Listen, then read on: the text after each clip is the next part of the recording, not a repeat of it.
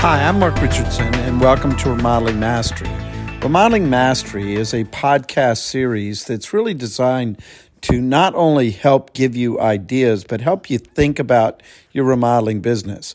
These are in a little bit of wacky times that we're in today. So I think it's very important that you spend the time and energy not just doing your business, but spending time thinking about your business. What I try to do is take topics that are at a thousand foot level, but also drill into one foot level. This podcast series is supported by my friends at Professional Remodeler Magazine, as well as any other strategic alliances that are out there really promoting kind of your health and growth. Today, I want to talk about something that really is at both thousand foot level, hundred foot level, and one foot level. And ultimately, I'll get into 15 marketing ideas in 15 minutes. Now, I don't do the 15 and 15 to be clever. I do it because it's really to show you that if in literally 15 minutes of time, you can really come up with ideas and, and strategies and tactics that you can then spend time integrating into your business and seeing the kind of results that are out there. A little bit of background of why I'm talking about marketing on this business podcast. I think that if you look back at about nine months ago, many of the things I was talking about were the tailwinds and the headwinds that were out there in the remodeling industry.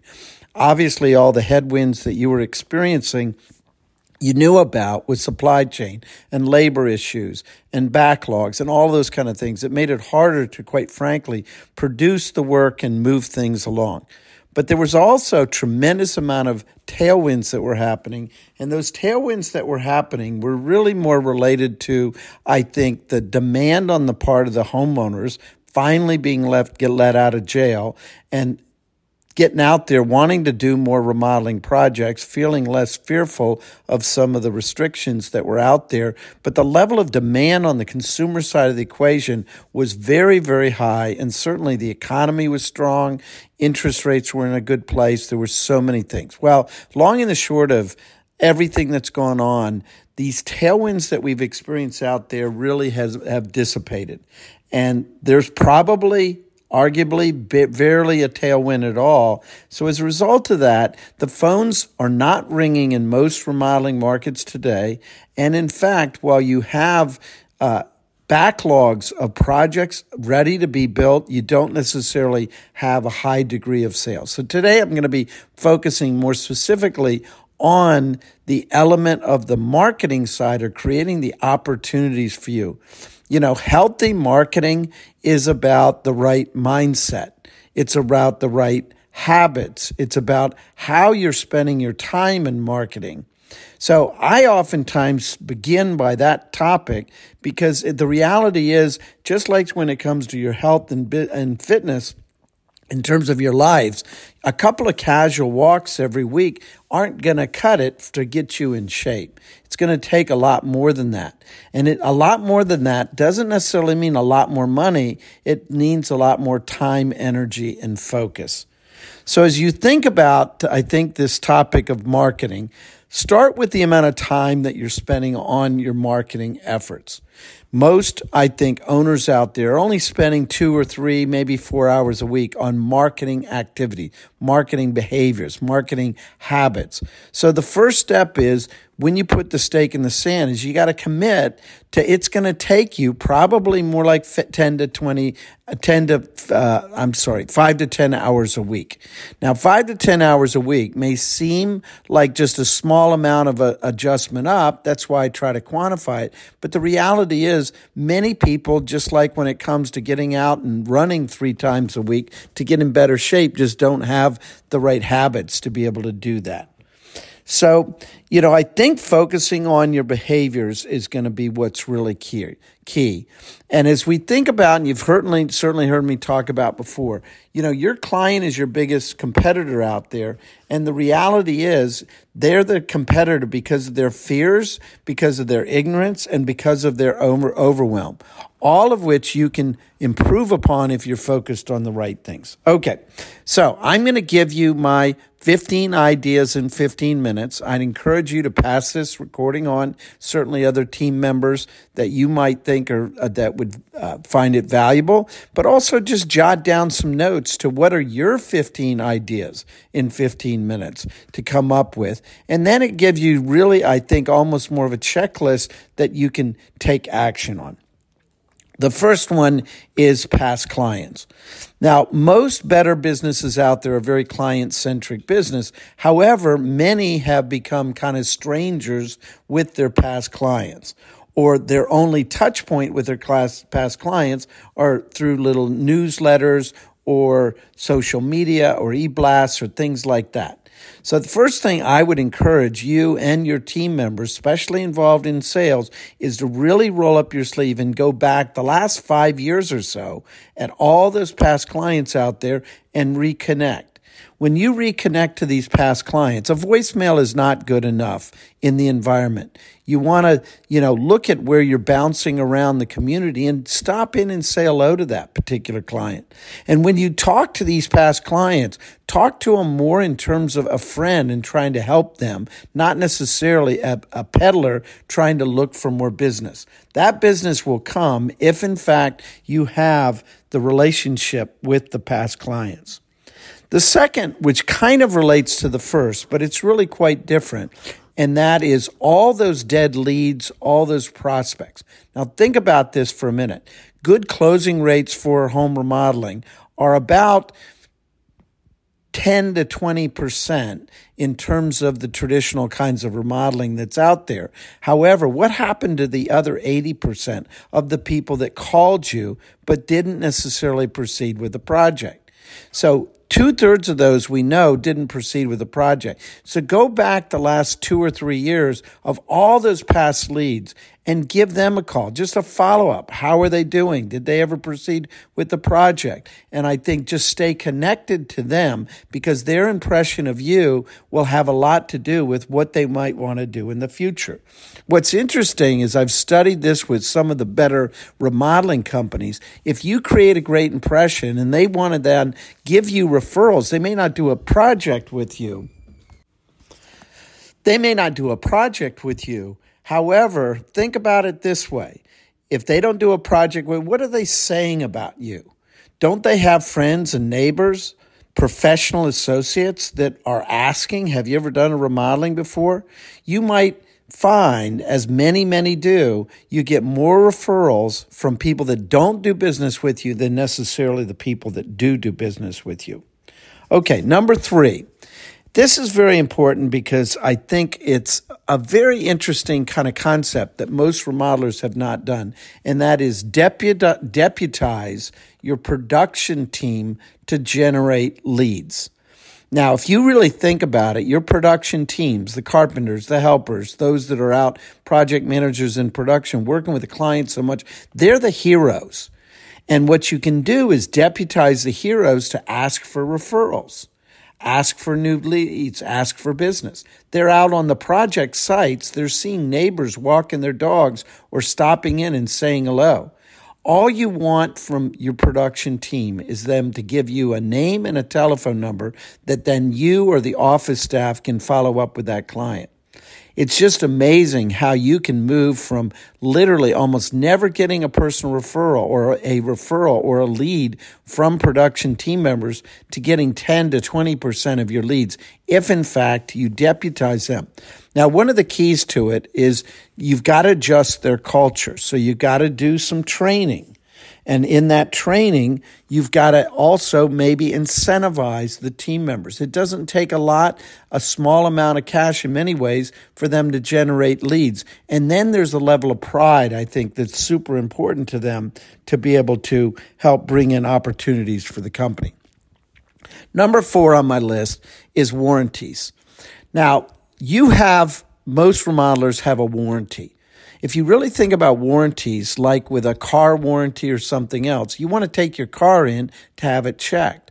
Well, you have an opportunity, especially, especially if you have a one or two or three or even a five year warranty, to have multiple times that you can go out to the client's home, not only look at the work that you did, which you should look at as a marketing opportunity, not an expense, but you should also talk to the client about other opportunities they're going to have. If you can create a program wrapped around that it is an expectation that you're going to come out and visit the client and visit the work on an annualized basis, then I think it's an automatic lead source that you're building into your formulas. Okay, number five is think about seasonal specials. You know, there's a company I know that has five seasonal specials every winter. They call it a winter special. And starting in the summer or starting in the fall, they let clients know we have a special coming up in the winter. You know, just like in any other major purchase, you know, people react to specials. They want to get in line. They want to get that reservation, so to speak. So don't hesitate to try to leverage that. It might be this time of the year you're focused more on the spring special and getting kind of lined up for that. But I think you can generate your own leads and opportunities if, in fact, you approach it in terms of a winter special. Uh, number six on my list was don't hesitate at this juncture just because some of the lead aggregating sources have not really worked as well in the past to have some of those folks you know sign up with some of those folks be very selective in terms of the type of client and the type of lead that they're going to generate for you like through Houzz or many of the others that are out there. But if you do that in a very very targeted way you should be able to generate some fuel some lead source coming in in that's going to be really beneficial to you. Number seven, don't forget about younger generational. I actually was at a seminar recently that talked about the uh, uh, millennials being such an important part of the future.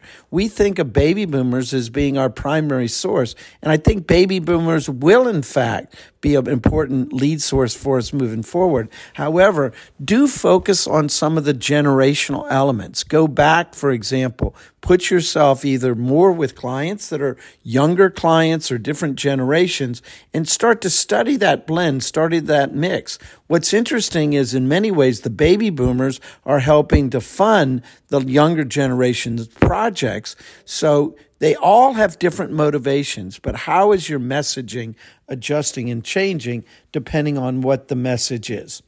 Okay, number eight on my list is gifts. You know, now's a great time of the year to be thinking about gifts for clients as we move into the holidays. Certainly, there's a great remodeler that I uh, interact and work with. They give this the best of the best Thanksgiving pie that's made in their area out as gift to their past client.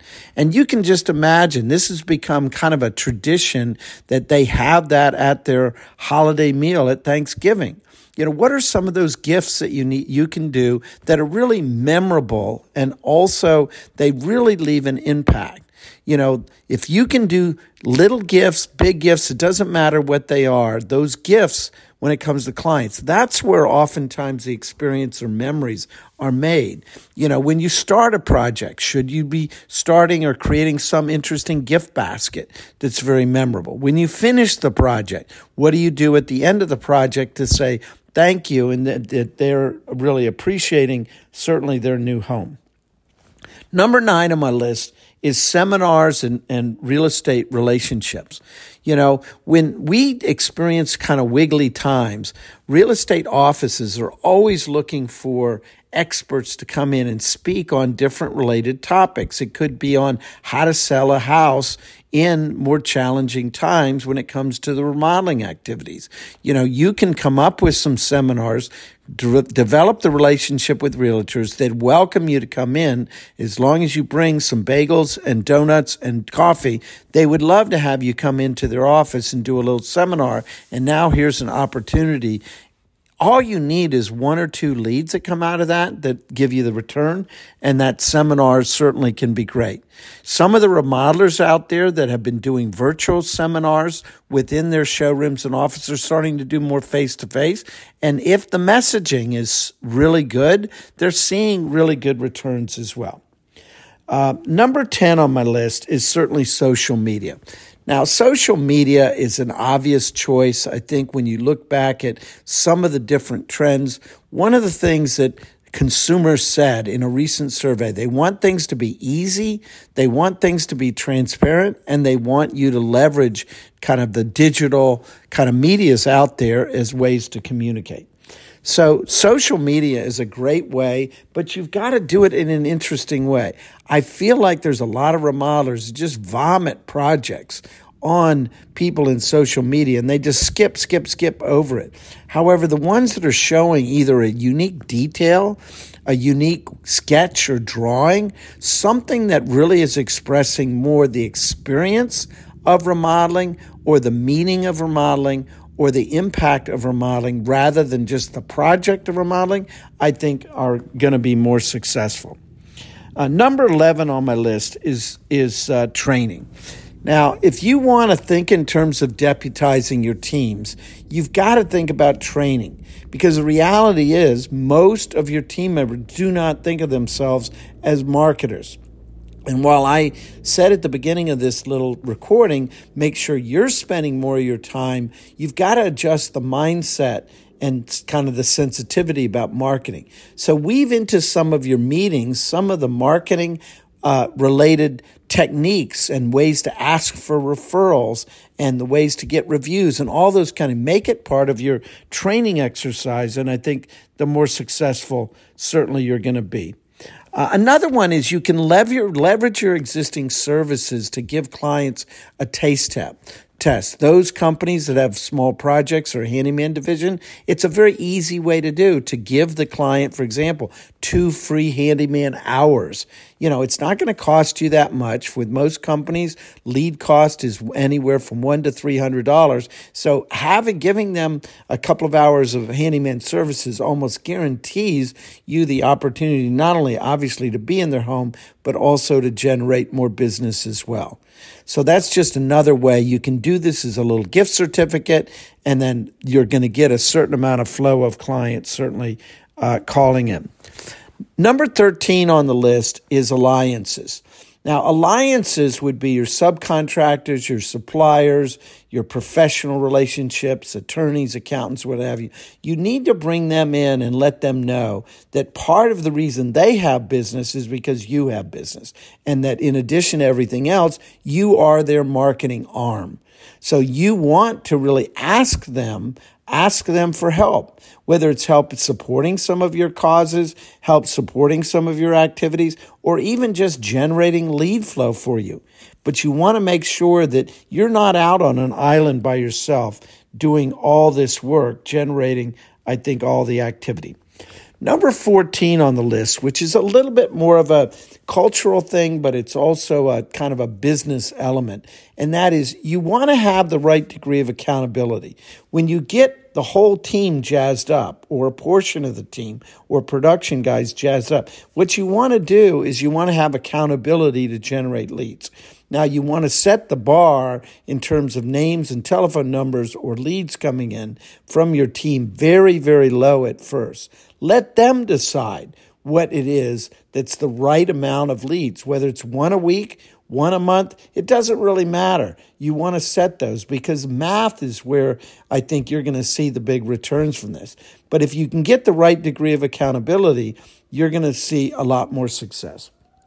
Number 15, on my list, and certainly not the least, is you've got to celebrate. Don't keep it a secret when you're generating leads and generating referrals when it comes from either your alliances, your team members, your past clients, your personal referrals. Celebrate the fact that you've done this. Let others know. You know, within your team itself, if not anything else, there's a level of pride that comes when I have helped to generate a lead for my company. So if you can focus on that, highlighting either in a newsletter or if you have recordings that go out to communications go out to your team or in team meetings, make sure that you do that as well. So as you can see very quickly in 15 minutes, I shared 15 ideas. The most important message in this particular podcast is that you can come up with a lot of different meat, a lot of different ideas and opportunities if you just carve out a little bit of time yourself and do this exercise with your team, with yourself, and then have different members of your team be accountable for the activities that come of it. So I just want to thank everybody for joining me today. Take care.